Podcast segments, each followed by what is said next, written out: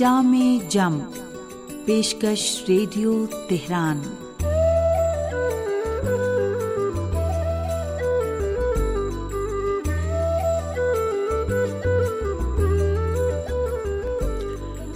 عزیز سامعین، محمد و علیہ محمد پر درود و سلام کے ساتھ دینی و اخلاقی معلومات پر مشتمل پروگرام جامع جم لے کر حاضر ہیں۔ حسین اختر کا سلام قبول کیجیے۔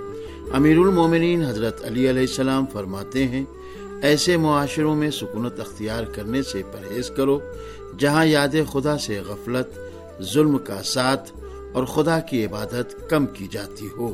سنتے رہیے جامع جم۔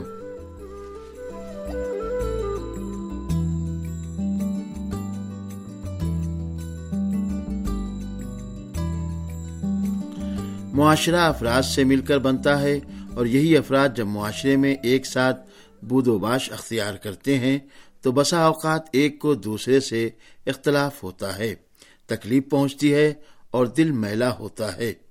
جس طرح پروردگار عالم نے انسانوں کی شکل و بناوٹ میں فرق رکھا ہے، اسی طرح انسانوں کے مزاج میں بھی فرق رکھا ہے۔ سب کی طبیعتیں ایک طرح کی نہیں رکھی گئیں، سب کا مزاج ایک طرح کا نہیں ہے۔ ظاہر ہے کہ جب طبیعت میں فرق ہوگا اور چند لوگ ایک ساتھ رہیں گے تو اختلافات کا پیدا ہونا یقینی ہے۔ کسی کا دل دکھ سکتا ہے، کسی کے دل کو چوٹ پہنچ سکتی ہے۔ پیغمبر اسلام صلی اللہ علیہ وآلہ وسلم فرماتے ہیں، وہ مومن جو لوگوں کے ساتھ مل جل کر رہتا ہے اور ان کی اذیت کو برداشت کرتا ہے، اس مومن سے بہتر ہے جو لوگوں کے ساتھ مل جل کر نہیں رہتا اور ان کی تکلیف کو برداشت نہیں کرتا۔ اب دیکھتے ہیں کہ معاشرتی اختلافات کا خاتمہ کیوں کر ممکن ہے اور فطرت میں اختلاف پائے جانے کے باوجود آپسی محبت کو کیسے بحال رکھا جا سکتا ہے۔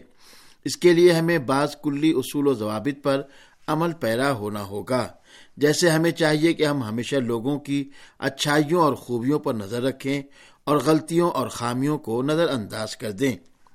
کوئی بھی شخص دوسرے شخص کو ناپسند نہ کرے، اس سے نفرت نہ کرے یہ ہے معیار معاشرتی زندگی کو بہتر بنانے کا۔ لیکن اگر ایسا نہ ہوا تو اختلافات جنم لینے کا اندیشہ کچھ زیادہ ہی بڑھ جاتا ہے۔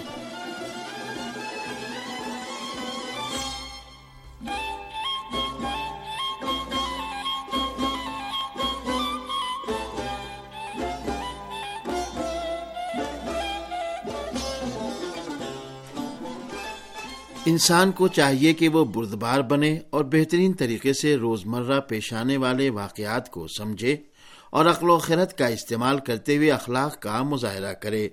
مثلا اگر ہمیں کسی سے تکلیف پہنچتی ہے تو یہاں دو ہی صورت ہوگی۔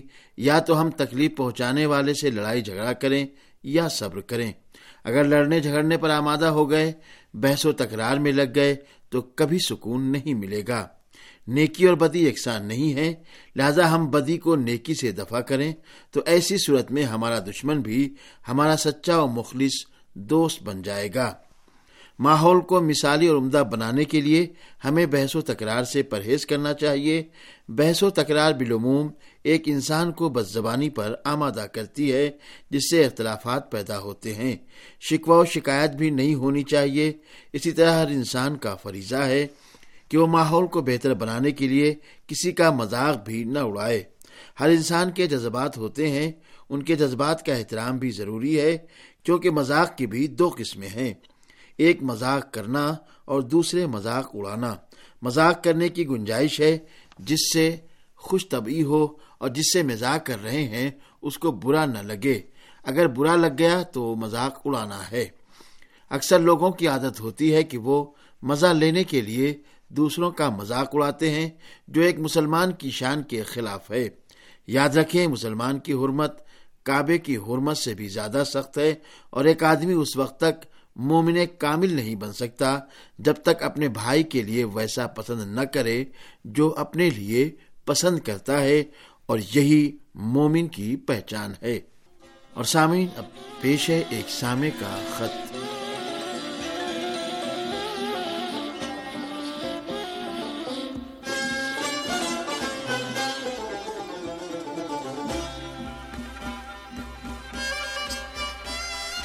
محترم شکیل احمد قادری صاحب، کٹھوری داروغہ ضلع بارہ بنکی یو پی ہندوستان سے لکھتے ہیں کہ میں آپ کے یہاں سے نشر ہونے والے سبھی پروگرام باقاعدگی سے سنتا ہوں، جن میں جامع جم، خبریں اور تبصرے بہت معیاری ہوتے ہیں۔ آپ سے شکایت یہ ہے کہ گزشتہ دو سال سے کیلنڈر اور پروگرام شیڈول وغیرہ دستیاب نہیں ہوا ہے۔ اس کے علاوہ انعامی مقابلے میں کئی بار خط بھیجا، مگر کوئی بھی چیز دستیاب نہیں ہوئی۔ امید ہے کہ آپ مایوس نہیں کریں گے۔ اور سامعین محترم، شکیل احمد قادری صاحب کے شکریہ کے ساتھ اب پیش ہے ایک کہانی۔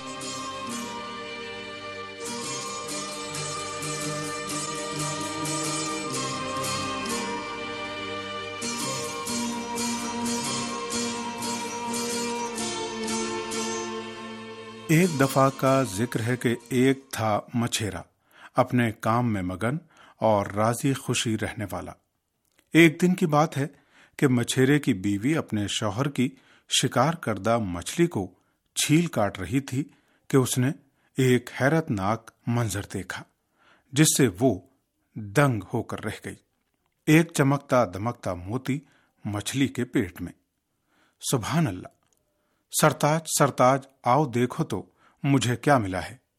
یہ دیکھو اتنا خوبصورت موتی کدھر سے ملا ہے؟ مچھلی کے پیٹ سے۔ لاؤ مجھے دے دو، میری پیاری بیوی۔ لگتا ہے آج ہماری خوش قسمتی ہے۔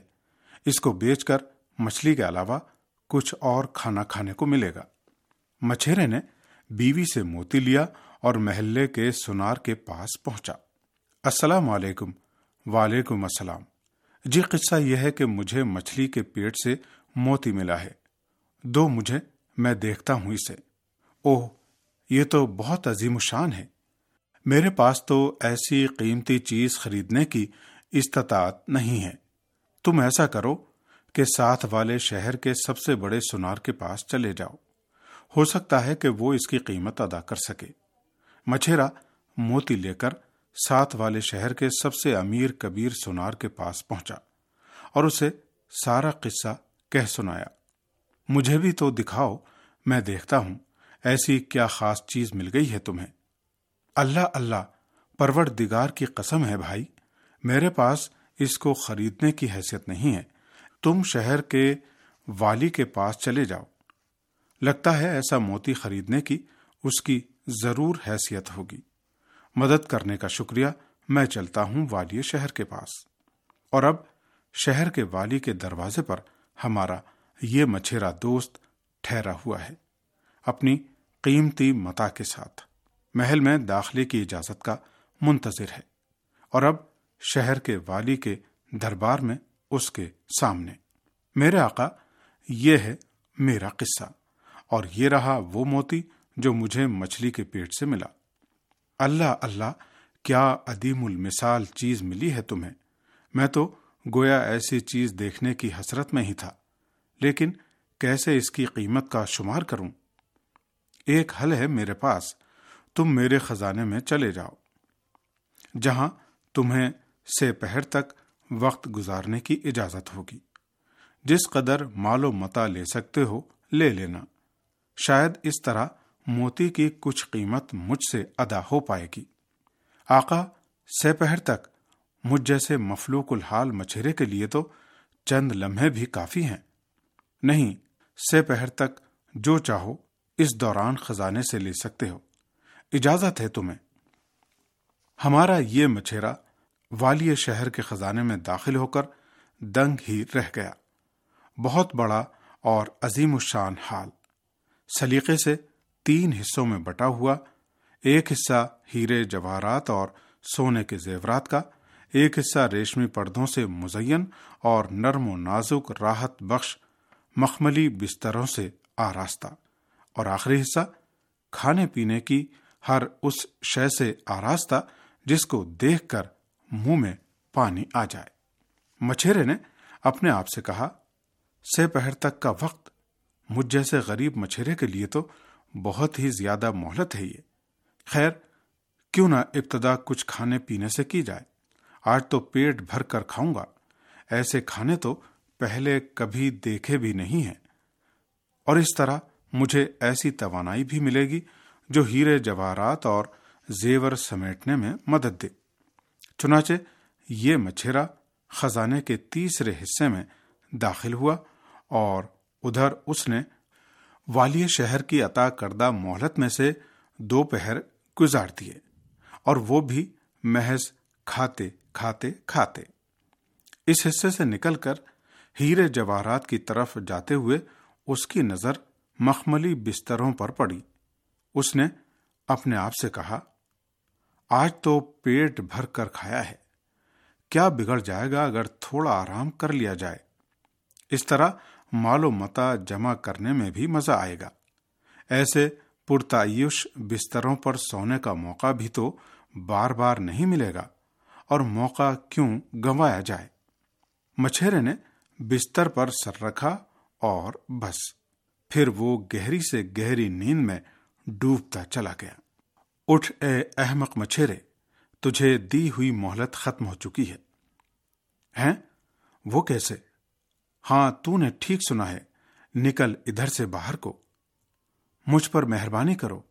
مجھے کافی وقت نہیں ملا۔ تھوڑی مہلت اور دو۔ تجھے اس خزانے میں آئے ہوئے تین پہر گزر چکے ہیں اور تو اپنی غفلت سے اب جاگنا چاہتا ہے۔ تجھے تو یہ سارا خزانہ سمیٹ لینے کے لیے کافی وقت دیا گیا تھا۔ تاکہ جب ادھر سے باہر نکل کر جاتا تو ایسا، بلکہ اس سے بھی بہتر کھانا خرید پاتا۔ اور اس جیسے، بلکہ اس سے بھی بہتر آسائش والے بستر بنواتا۔ لیکن تو احمق نکلا کہ غفلت میں پڑ گیا۔ تو نے اس کنویں کو ہوئی سب کچھ جان لیا جس میں تو رہتا تھا۔ باہر نکل کر سمندروں کی وسعت دیکھنا تو نے گوارا ہی نہیں کیا۔